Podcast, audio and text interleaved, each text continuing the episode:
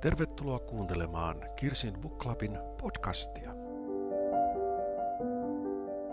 No niin, hei! Tässä on Kirsi Ranin ja Kirsin Book Clubin podcast marraskuisena päivänä ja mulla on tässä Gummeruksen neukkarissa vastapäätä kirjailija Annina Tarasova, joka äsken ääniharjoituksessa sanoi niin hyvän aloituksen. Sano uudestaan, se kuulosti paljon niin kuin virkeämmältä kuin tämä mun. Terve kaikille, mä oon Annina Tarasova ja ollaan täällä Gummeruksen neukkarissa ja konia minilasit edessä. Niin siis tässähän on Annina profiloitunut tämmöisenä, että, ja hänen kirjoissaan myöskin tämä tämmöinen hömpsyttely on vähän niin kuin paikallaan, niin sen takia me ollaan tosissaan, mainosta ei saa, mutta meillä on semmoista, joka on Konjakin maakunnasta ja siinä pullon nimessä on mun sukunimeni, että jos näin, näin sen voisi sanoa, niin semmoista kyllä varmaan tässä, jos juttu rupeaa niin kuin, ei luista, niin, niin sitten varmaan otetaankin oikein hömpsyt.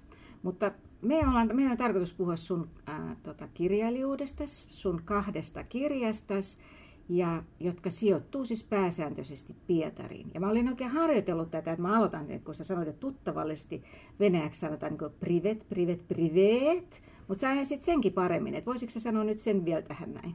No se on kyllä tuossa kirjassa jo Reijan mm. tämä paras ystävä Inna, niin tulee vähän sellainen teinityttämäisen innostuneesti. Privet, privet, privet!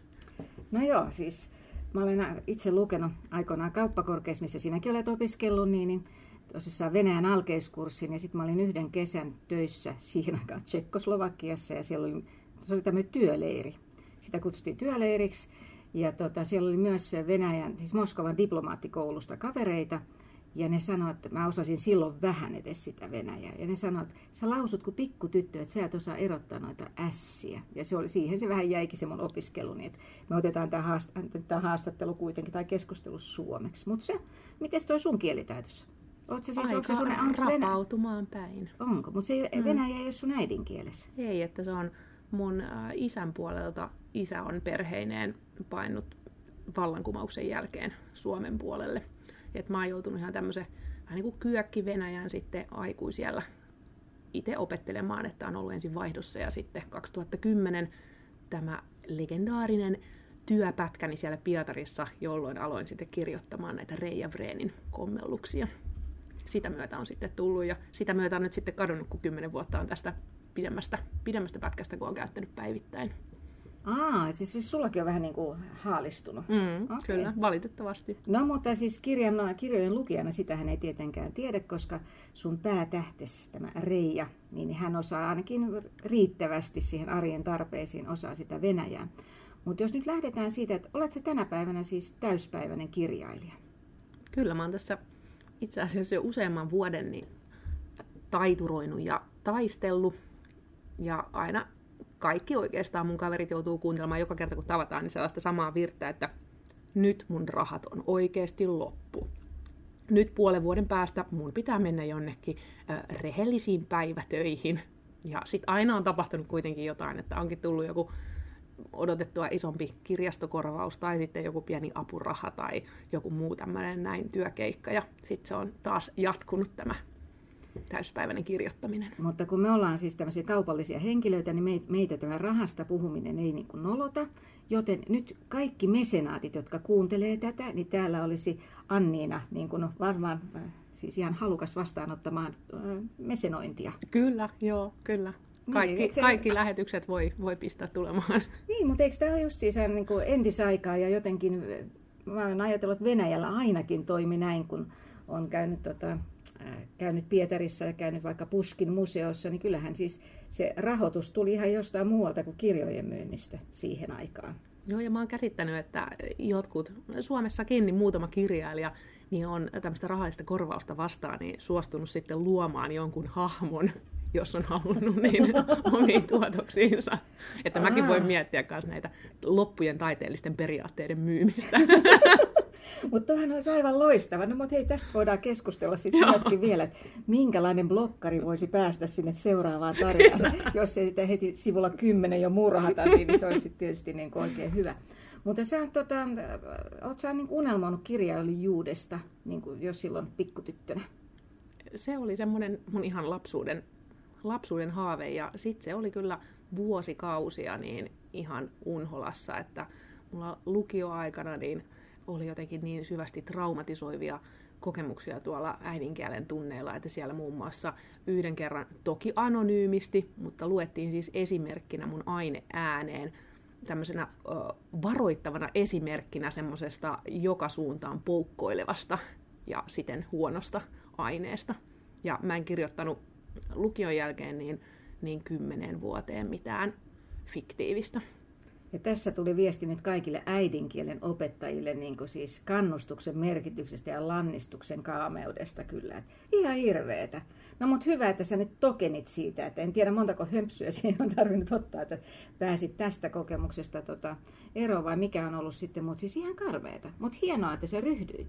Mutta mikä oli nyt sitten, että saisut kirjoittamaan, että oliko se siellä no, Venäjällä Se olo? oli nimenomaan kyllä se, se, siitä tuli niin suuri pakko, että mä Pietarissa aloitin silloin Pohjoismaiden ministerineuvostossa hommat, se oli harjoittelu, tulin sinne niin ja mulla ei oikeastaan ollut siellä hirveästi mitään sosiaalista elämää alkuun. Ei ollut kuin ihan muutama tuttu ja sitten kuitenkin niin oli aika paljon vapaa-aikaa ja sitten aloin liikkua juuri näissä ekspatriaattipiireissä, eli paikalle muualta lähetettyjen työntekijöiden piirissä, missä Reija Vrenkin näissä mun romaaneissa liikkuu. Ja sitten mä vaan kuulin niin hulluja juttuja, ja sitten mä pääsin työn puolesta matkustamaan Arhangeliin ja tämmöisiin hyvin erikoisiin tapahtumiin. Ja sitten tapahtui vaan niin paljon, että oli pakko ruveta kirjoittamaan niitä ylös. Että alun perin mä oon kirjoittanut sellaista tosi löyhää päiväkirjaa, ja jossain vaiheessa mä sitten huomasin, että rupesi tulemaan sitä värikynää vieläkin vähän enemmän, ja että se niin kuin, mun kirjoittajan ääni ei ollut enää niin kuin mun oma. Aiku hienoa. Siis mä en edes tiennyt, että sanotaan Arhangeli, mutta ollaanko me käyty näissä kirjoissa jo siellä? Arhangelissa ei, mahdollisesti, ei, no niin, mahdollisesti kolmannessa osassa Joo, mä haluaisin tietää, onko siellä siis katuvalot, kun mä olen ollut itse aikoinaan ekspättinä muun muassa Latviassa ja siellä oli englantilaisia kollegoja ja ne sanoivat, että silloin Vladivostok oli niin, kuin niin ihana paikka, kun he olivat Nahodkassa komennuksella, kun Nahodkassa ei ollut edes katuvaloja. Mutta nämä on semmoisia tästä expat-maailmasta tietysti voisi puhua paljon, koska se kuitenkin aina ulkomailla vieraassa maassa oleminen, niin se on, se on kokemus monessa mielessä. Ja tässä tietysti sä oot pystynyt sen niin Reijan, Reijan elämään tuomaan, mutta miten, tota, miten sä päädyit sitten tähän niin genreen, kun sulla on Mä en tiedä, miten, miten sä itse määrittelet nämä sun siis venäläiset tilikirjani ja kuoleman kulissit. Niin miten, mitä genreä nämä sun mielestä on, vai pitääkö sitä määritellä? No, jos pitää antaa yksilitteinen vastaus, niin ne on mysteeriromaaneja.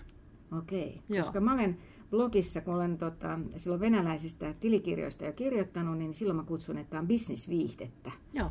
Niin, niin, no, mutta siis on siinä mysteeriäitäkin, että, et, ja tavallaan ehkä se ei ole pelkästään niin kuin viihderomaani. Että, et, Hei, mutta et, sitä nimenomaan se on hauskaa, että lukijat lukee tosi eri tavalla niitä, että joitakinhan nimenomaan se bisnesmaailma ei välttämättä kiinnosta ollenkaan, ja he lukee sitten sen tarinan, että sulla on joku talousrikos, ja sitten sulla on ö, kadonneen äidin mysteeri, tai siinä mun esikoisromaanissa oli sitten kadonnut juristi esimerkiksi, että sulla oli siinä niin useampia mysteereitä. Ja jotkut taas sitten lukee sen niin kuin, ei ehkä puhtaasti viihteenä, mutta että tosi, tosi tota, viihteenä, että kun siinä on tällainen naispäähenkilö, joka juhlii ja, ja tekee aika paljon töitä ja, ja välillä vähän törttöilee. Niin, siis, ja se voi lukea mun mielestä vähän niin kuin rakkausromaanina, tai siis tämmöisenä chiclit-tyyppisenä, koska siinä ne on niin kuin mielenkiintoista, siis Reijan rakkauselämä on myöskin, tai ehkä voisi sanoa vähän olematon rakkauselämä, mm. niin, niin, niin se on tota myöskin mielenkiintoista. Mutta nyt mennään siihen Reijaan. Siis, kuinka, siis, jos Reija ei nyt ole ilmeisesti ihan sun alter egos, vaikka joitain asioita olette niin kuin samankaltaisesti tehneetkin. Miten Reija syntyi? No Reijassa on kyllä yhdistelmä on, on niin kuin mun suosikkeja nimenomaan tämä Rei Shimura, joka on siis tästä mysteeriromaanigenrestä tuttu sankaritar, joka taas on seikkailut tämmöisen japanilais-amerikkalaisen niin kuin kahden kulttuurin ristipaineessa. Ja häneltä Reija on perinnyt sitten semmoisen todella semmoisen liiallisuukseen menevän uteliaisuuden, että joka paikkaan pitää tunkea sen enää, vaikka ei todellakaan sitten pitäisi. Ja sitten kyllähän Bridget Joneskin oli, oli mun niin kuin ihan ehdottomia nuoruuden ja teiniään suosikkeja. Ja ehkä sieltä tulee sitten se semmoinen, että Reija myös ajautuu sitten välillä tämmöisiin noloihin tilanteisiin ja ei ole aina ihan kartalla mutta kuitenkin on, on niinku fiksu, peräänantamaton tyyppi. Ja sitten se tuli ehkä niinku mun lähipiiristä, tuli sitten tämä tämmöinen niinku, multa itseltäni myös tää tosi kova kunnianhimo ja sitten semmoinen niinku periksi antamattomuus ja, ja muu tämmöinen, mitä mä koin, että, kirjallinen maailma kaipasi. Tämä on mun mielestä tosi hauskaa, koska tätä mä en tiennyt etukäteen. Mä oon kirjoittanut tänne mun muistiinpanoin, niin että, siis, että se muistuttaa nimenomaan Rei Shimuraa, tai siis Sujaka Massein näitä Rei Shimura, tai meidän lukupiirissä puhutaan reisimurhaaja, niin näitä kirjoja. Ja toinen, minkä mä laitan, oli Sophie Kinsella, koska siellä on usein päähenkilönä äh, tota, nainen, joka on siis niin kuin, äh, vaativassa työssä, tai on ainakin siis ammatillinen niin kuin, tyyppi. Niin, niin sillä lailla oli ihan sama. Mutta otetaan nyt tässä pieni kilistys välillä, kun Reijalle, noin. Reijalle. No niin. Maistuu aika vinkelle tämä konjakki tämän kurkkupastelin kanssa. Hei, mutta sehän voi olla joku tämmöinen minttukonjakki. Kyllä. Se, tästä tehtiin ihan tuoteinnovaatio nyt sitten. No mutta tosissaan tästä lähti. Ja mua kiinnostaa myöskin se, että toi, yleensä niin kun, äh, ihmisillä on varmaan joku tarina, että miksi jonkun nimi on jotain. Miksi se on Reija Vreen, joka varmaan muutaman konjakin jälkeen on jo vaikeampi lausuakin. Että... Joo, no Reija on kyllä itse asiassa äh, suuri tämmöinen hatunnosto nimenomaan Rei Shimuralle. Ah, okei. Okay. Eli sä, hän on ihan niin kuin sieltä saanut tämä vartalon, nimivartalon alku. Mutta sitten mulla oli kyllä tärkeää, että kun tähän tuli näitä elementtejä nimenomaan tästä työstä ja sitten ihmissuhteista, ja arvasin kyllä, että Chiklittiin joku tätä voi verrata, ja mä en itse en kuitenkaan ole niin kallellaan siihen genreen, niin mä halusin, että nimi ei ole mikään sellainen Chiklitille tyypillinen, joka olisi ehkä joku Charlotta tai Annabella tai joku muu tällainen näin. Ja Reija tuntui sitten semmoiselta aika jotenkin räyhäkkäältä. Sen takia valitsin sen. No entäs sitten tämä, mä ajattelin, että Vrenni, niin mulla tulee ainoastaan Sir Christopher Vrenno, joka on tuon St. Paulin katedraalin niin kuin suunnitellut, niin onko heillä mulla oli, mulla oli oikeastaan tärkeää vaan, että sukunimi olisi sellainen, että se e, ei olisi kauhean yleinen ja että ei, olisi, että ei tulisi nimikaimoja täällä Suomessa. Että se oli mulle aika tärkeää. Ja mielenkiintoista sitten on, että oikeastaan vasta sen jälkeen, kun mä itse jotenkin keksin, siis totta kai tiedän myös sitten, että on itse asiassa Anna Janssonia tänä syksynä päässyt haastattelemaankin, ja hänellä on sitten tämä Maria Värn. Mm. Ja tässä on kaksi kirjainta oikeastaan vaan kääntynyt Aivan. toisinpäin tässä nimessä. Ja mulle sitten jälkikäteen itse asiassa vasta selvisi, että ilmeisesti tämä Vren onkin joku lintulajike ja tarkoittaa vielä jotain sellaista jotain pikkutaskua tai kivitaskua, mikä sitten vielä sopi niin hyvin siihen, koska Reija kuitenkin on aika pieni kokoinen. No tämä on mun seuraava kysymys, kun sullahan on, me ollaan näistä sun, sun tota, tubettaja, siis Anninan iltasotit, jos ette ole käyneet YouTubesta katsomassa, niin kannattaa käydä katsomassa aivan hulvattomia, niin siellä yhdessä osassa – sä pelaat koripalloa Pasi Pek, kirjailija Pasi Pekkolan kanssa, joka on entinen Suomen maajoukkue koripalloilija, joka on myöskin podcastissa, tai täällä meidän Kirsin Buklapin podcastissa esiintynyt. Niin miten se nyt sitten kun mä olen itse alle 160 senttinen ja mä ajattelen aina välillä, että ai kun mä olisin 180, niin maailma näyttäisi erilaiselta. Ei keittiörappusia tarvitsisi joka hätään ottaa. Niin miten sä oot nyt sitten kutistanut, miten sä oot ajatellut, että miksi Reijan, Reijan kun miksi Reijan, kato nyt se konjakki vaikuttaa, miten Reijan piti olla pieni, miten sä koit sen? Ehkä mä, se on ollut semmoinen ensimmäinen keino jotenkin etäännyttää Reijaa itsestäni, koska mä itse olen kuitenkin pitkä mutta sitten siitä jotenkin tuli vielä hauska kontrasti siihen maailmaan, että mihin se Reija tulee. Että hän on kuitenkin aika tämmöinen ärhäkkä sisäinen tarkastaja lähtökohtaisesti. Se on sellainen organisaatioissa vähän inhottu ja vihattu rooli. Että sitten hän tulee niin kuin, pienikokoinen nuori, nuorehko suomalaisnainen, joka tulee sinne Venäjälle. Ja mm. siellä odotettavissa on vastarintaa, niin jotenkin mun mielestä siitä tuli vielä hauska, hauska tämä tota, niin vastarinta, että, että minkälainen henkilö sieltä tulee. Monihan tietysti ehkä erehtyy kuvittelemaan, että hän on niin kuin helposti jotenkin peitottavissa, vaan eipä ole. Voi voi, kuule kuulostaa jotenkin niin tutulta, kun silloin nuorena olen ollut juuri vielä komennuksilla ja silloin ollut ehkä, tai silloin ollut pieni ja nuori. ja nainen, niin, niin kyllä se ymmärrän hyvin tämän, tämän tilanteen. Mutta sitten tuli vielä, kun sä sanoit, että vähän inhottu tämä controller, niin olet itse lukenut laskentatoimea kauppiksessa? Mä itse asiassa tämä Reijan työ sai alkunsa sillä tavalla, että johdin kasvuyritystä ja hallituksen puheenjohtaja oli sitä mieltä, että mun pitäisi mennä vähän kertaamaan tätä mun sisäisen ulkoisen laskennan osaamista, että siitä ei olisi mitään haittaa, joten menin sitten uudestaan kauppiksen tota, tunneille istumaan. Ja mua vähän oikeastaan äköytti se, että, että mut sinne tota, lähetettiin tämmöistä ekstra oppia saamaan. Ja sitten mä ajattelin, että mun on pakko saada tästä jotain muutakin hyötyä. Ja siitä itse asiassa muokkaantui sitten lopulta se, että, että Reijasta tuli sisäinen tarkastaja. Siis tämäkin niin resonoi niin tosi paljon, koska mun varmaan viimeinen kurssi kauppiksessa on ollut se tuloslaskennan perusteet, joka pitäisi tehdä niin kuin toisella, toisella vuodella. Ja nyt kun olen ollut tässä edellisessä työssäni toimitusjohtajana, niin sitten juuri totesin, että tämä on kyllä se asia, mitä, mikä on hyvä sisäistä. Tosi sitä tietysti matkan varrella on tullutkin, mutta hän on siis Reijaan tota, pätevä työssään, ärhäkkä sanomaan ja pistää nenänsä joka paikkaan. Ja sitten hän on kuitenkin, niin kuin, äh, hänellä on kuitenkin kavereita myöskin ja näin, niin miten sä kaivoit sen, niin kuin sen sympaattisen puolen sieltä, kun nämä kaikki olivat vähän silleen tiukemman puoleisia piirteitä?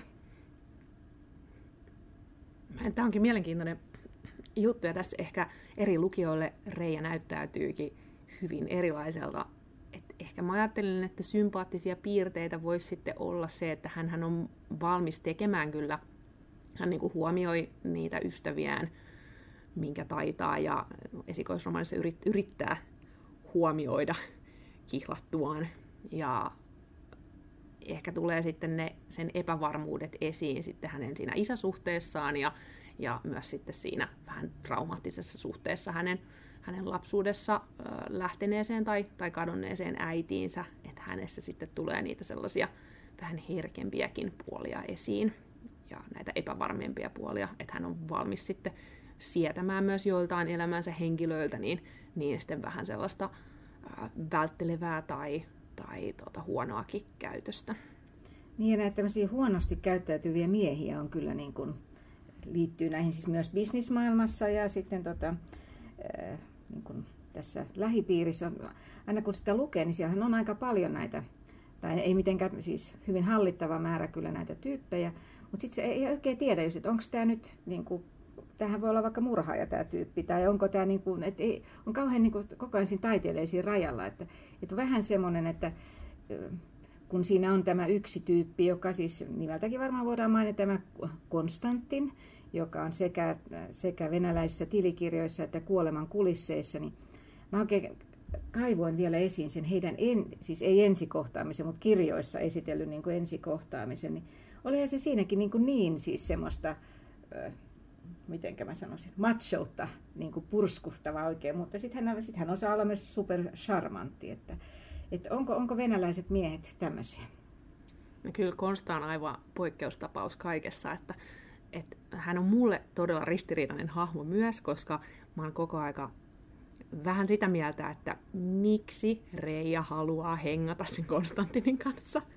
Niin. Mutta sitten kuitenkin, niin mä oon ihan toimeksi antonakin kyllä saanut, että Konsta oli ensimmäisessäkin romaanissa, hän oli tosi paljon inhottavampi, mutta sitten kustannustoimittajan ohjeesta, että nyt Konstaan pitäisi saada vähän seksikkyyttä lisää. Ja sittenhän mä oikein pohdin, että mikähän tämmöinen toimeksianto on, että no mitähän semmoista, semmoista se Konsta nyt sitten voisi tehdä tai osata tai olla, että hän olisi jotenkin seksikkäämpi ja, ja jotenkin myös niin kuin ymmärrettävämpi lukijalle, että miten se Reija nyt sitten haksahtaa siihen tuommoiseen kauheeseen tyyppiin. Niin jotenkin mä laitoin sille sitten tällaisia, ehkä mä pidän häntä kyllä niin kuin vähän, vähän niin tällaisia narsistisia ja narsistisia piirteitä, niin, niin laitoin sitten jotain, jotain tämmöisiä konserttipianistin taitoja tai jotain muuta tällaista näin, mikä sitten Reija nyt jostain syystä tekee vaikutuksen. Ja hän, hän oli kielitieteilijä, Joo, että, kyllä. että ehkä tämä myös sitten niinku, tuo sitä positiivista. Toni, olihan hän, sä oot kuvannut hänet siis komeana, Tai siis hän, hän vaikuttaa semmoista tyypilliseltä alfa-urokselta ja sitten mm. kun Reija on aika vahva, niin sitten se ehkä vaatii sitä alfaa siihen, siihen että Konstasta on niin vastusta hänelle. Mutta siellä on siis nyt, nyt siinä ekässä kirjassa, venäläisissä tilikirjoissa, niin siinä oli aika paljon enemmän sitä, Reija oli silloin niin kuin, tuoreempi ekspatti, niin siinä oli sitä expat-ympäristöä. Nyt hän on sitten jo ehkä sulavammin siinä Pietarin niin kuin asukommunalkassa ystävänsä Innan ja hänen poikaystävänsä kanssa. Et siinä on niin enemmän sitä, tai siis vähemmän expat-elämää, jos näin voisi sanoa. On, ja ehkä enemmän tässä lähdetään ihan tarkoituksellakin tässä toisessa romaanissa liukumaan osittain kohti Neuvostoliittoa sitä myöten, kun Reija sitten äitinsäkin menneisyyttä alkaa kaivelemaan. Että se on ihan tiedostettu liukuma. Tuleeko tähän nyt sitten jotain poliittista agendaa? Mä oon yrittänyt pitää, siis se on ollut kyllä mulla, että jos joku agenda on ollut, niin mun agenda on ollut se, että kirjat olisi mahdollisimman epäpoliittisia ja että se kaikki politiikka ja politisointi niin tapahtuisi niissä niin kuin organisaatioissa ja siellä työpaikalle.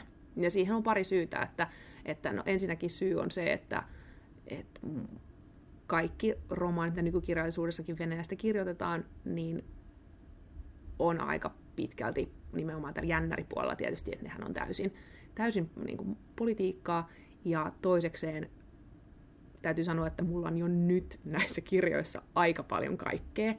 Että jos tähän niin kuin business, äiti ja, ja tähän tota, ihmissuhdekuvioon vielä lisättäisiin se, että olisi vielä tämmöinen iso, iso niin kuin poliittinen taso tässä kirjassa, niin voisi olla, että sitten se olisi jo ihan, ihan överit. Joku taisikin itse asiassa just äh, julkaista ar- arvostelun blogissaan tästä mun kirjassa, missä taisi lukea parempi överit kuin vajarit.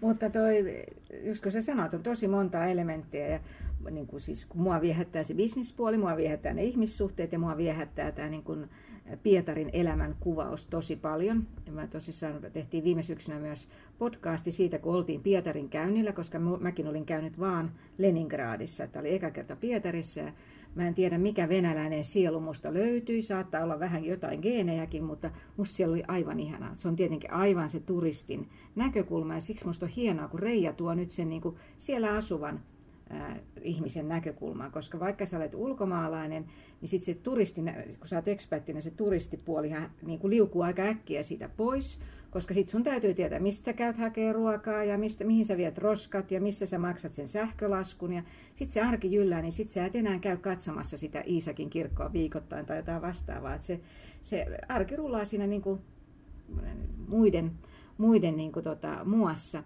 Ja nyt tässä sitten, kun se äh, Reija tekee työtään äh, sisäisenä tarkastajana ja normaalisti tämä due diligence, niin sehän on juuri, että katsotaan, niin kuin, että on yhteensopivat järjestelmät ja on niin kuin mitä päällekkäisyyksiä on ja miten tuotantolinjat voidaan, että, niin kuin, että siis tutkitaan tätä numeropuolta yrityksissä. Mutta sitten on myös tämä tämmöinen niin kuin cultural due diligence, että miten kulttuurit sopii yhteen. Ja nyt tässä viimeisimmässä kirjassa ollaan niin kuin amerikkalaisen ison korporaation, siis maailmanlaajuisen korporaation tota, palveluksessa, ja sitten toimitaan kuitenkin Venäjällä. Niin mietit se ollenkaan, niin kun tässähän nämä tavallaan korporaatiokulttuuri ja sitten se arki niin kuin, törmää toisiinsa.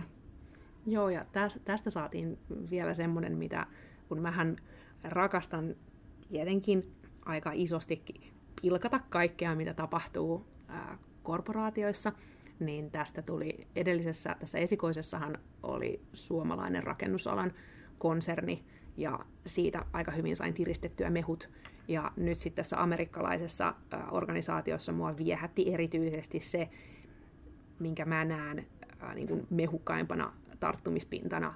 Tämmöinen niin ulkokultaisuus ja että näytetään, että kaikki on tosi hyvin sen takia, että on esimerkiksi erinäköisiä säädöksiä, että miten firmassa toimitaan ja erinäköisiä ohjeistuksia, mitä ihmisten pitää noudattaa ja niitä sitten noudatetaan tietenkin, jos ihmiset nyt sitten allekirjoittaa tai heitä filmataan, kun he on käynyt jonkun koulutuksen tai muuta ja että minkälaista siitä sitten tulee, kun asiat ei kuitenkaan mene sitten todellisuudessa niin. Joo, se on aivan loistava. Siinä on yksi tämä, Reija joutuu tekemään tämmöisen testin, siis, siis nettitestin päästäkseen niin kuin tavallaan palkanmaksun kirjoihin, jos näin voisi sen sanoa. ja se osoittautuu hänelle niin kuin aika haasteelliseksi ja kaikki muut selvittää se niin kuin flying colors, Kyllä. mutta tämä oli niin kuin mun mielestä tosi, tosi hauska. Tota, ja tässä sulla on ollut sitten, että sähän olet luonut tosi mehukkaita hahmoja. Nyt siellä on sitten taas suomalainenkin kaveri Miko tässä uusimmassa kirjassa ja, ja nyt, no nyt ei vitsi paljastaa tätä romanssikuviota niin kuin mitenkään, mutta suomalaisia on myös, niin kuin, että Reija on tavallaan, vaikka hän siellä on, niin hän on sitten kuitenkin, hänen juurensa ovat kuitenkin onko ne Turun mullassa vai? Kyllä. Että se on sillä lailla, sillä lailla hauskaa. Mutta nyt kun sä oot päättänyt, että, tai siis nyt ollaan kaksi kirjaa oltu Pietarissa, niin jatkaako Reija Pietarissa? Onko sulla seuraavat suunnitelmat jo niin kuin olemassa? On. Mulla on tarkoitus, että tämä on koko ajan ollut tämmöinen trilogia. Okei, okay. ah, miksi Eli... vaan trilogia? Mä nyt siis Rei Simuralki oli varmaan 11 kirjaa vai mitä No sen mä kyllä sanonut, että, että jos yhtäkkiä niin koko Suomi haluaa Reija Breniä, niin takuulla kirjoitan eläkkeelle saakka. No niin, kato, mä ajattelin just, että mitä, kysymyksen, että mitä, ei, ei, mitä teet viiden vuoden päästä, vaan mitä teet 85-vuotiaana, mutta siis ensin me hankitaan se, se mesenaatti, kyllä. ja sitten nyt koko Suomi kirjoittaa adressit Reija Vrenin jatkolle. Joo. Niin sitten sit tämä jatkuu. Mutta siis nyt ollaan trilogiassa vasta. Että... Ollaan, joo. Ja Pietarissa on kyllä tarkoitus pysyä, ja voi olla, että ehkä tulee näitä minullekin rakkaita NS-eksoottisia kohteita, kuten Arhangelia, Arhangelia tai Murmanskia. Että katsotaan. Okei, no niin, siis ikiroudan maille. Nythän me päästiin vähän lämpöisimpiin olosuhteisiin käymään Kyllä. Kyproksella, ja mulla on semmoinen tunne, että venäläisten ja Kyproksen suhteesta sulla olisi ollut ehkä vielä paljon enemmän ammennettavaa, mutta koska, no koska. Niin. Koska, kyllä. Joo. Mutta jos siellä Pietariin vielä, että toi, siis kuinka usein sä siellä nyt käyt, että minkälainen suhde sulla sulla on vai ammennat sä niistä vanhoista muistoista? No kyllähän mä nyt jos puhutaan ajasta ennen koronaa, no tietenkin, kyllä, niin. Niin, niin kyllä siellä on pitänyt käydä vähintään kerran vuodessa mielellään pari kertaa, että mulla on kyllä koko aika ollut joku vuosiviisumi vetämässä, että se ei ole sitten enää viisumista kiinni, vaan, vaan siitä, että ostaa ne Allegro-liput ja lähtee ja yleensä muutamaksi päiväksi.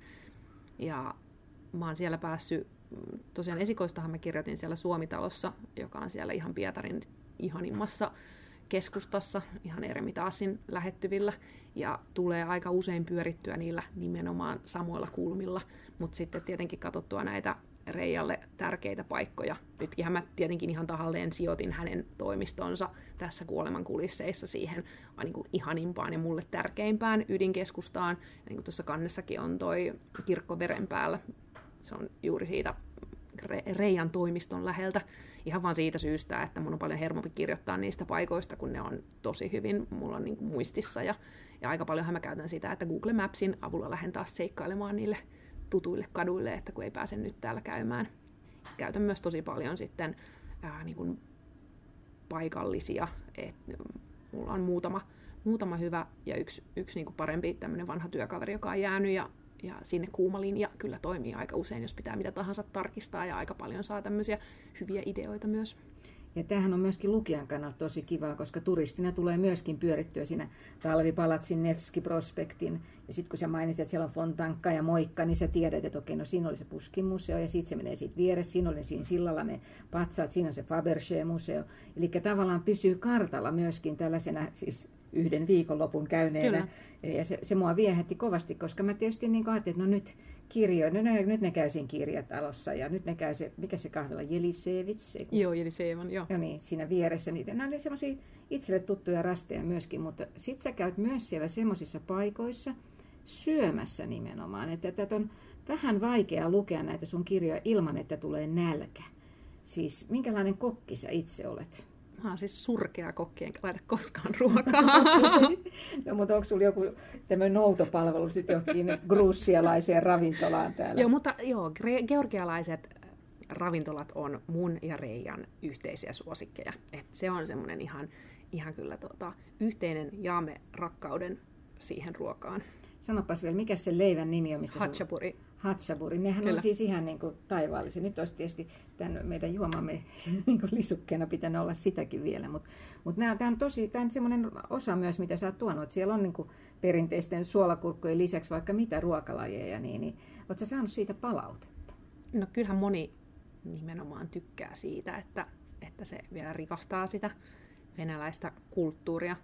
Ja ehkä varmaan siitä muuten tuleekin nyt myös sitä jotenkin pehmeämpää puolta siihen Reijaan.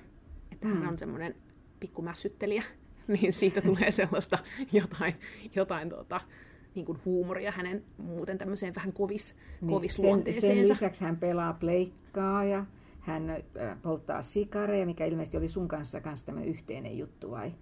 Joo, paitsi mä en kyllä polta niin paljon kuin Reija, että mulla on edelleenkin näitä äh, esikois näistä julkkarijuhlista, niin jää niitä sikareita varmaan silleen loppuiäksi jäljellä. No mutta se on ehkä hyvä, että se on tämmöinen fiktiivinen niin harrastus ennemminkin. No mutta sitten sulla on tosissaan tämän kirjailijoiden lisäksi, siis onko meillä jotain aikataulua sille kolmannelle kirjalle, oletko itsellesi asettanut? Että en vielä. Ekas kirjas meni aika kauan, niin nämä on nyt tullut kivasti parin vuoden välein. On jo, joo. Sanotaan, että ei, ei enää tällaista seitsemän vuoden rastia. Mm. joo. No mutta sitten tämä tubettaja, minkälaista se oli heittäytyä haastattelemaan muita? Haluaisitko kysyä multa jotain nyt? No mikä, onko jotain tällaista ää, mieleenpainuvaa kommellusta tai kämmiä, mitä on tapahtunut sulla tässä blogiuran aikana tai, tai podcast-uran aikana?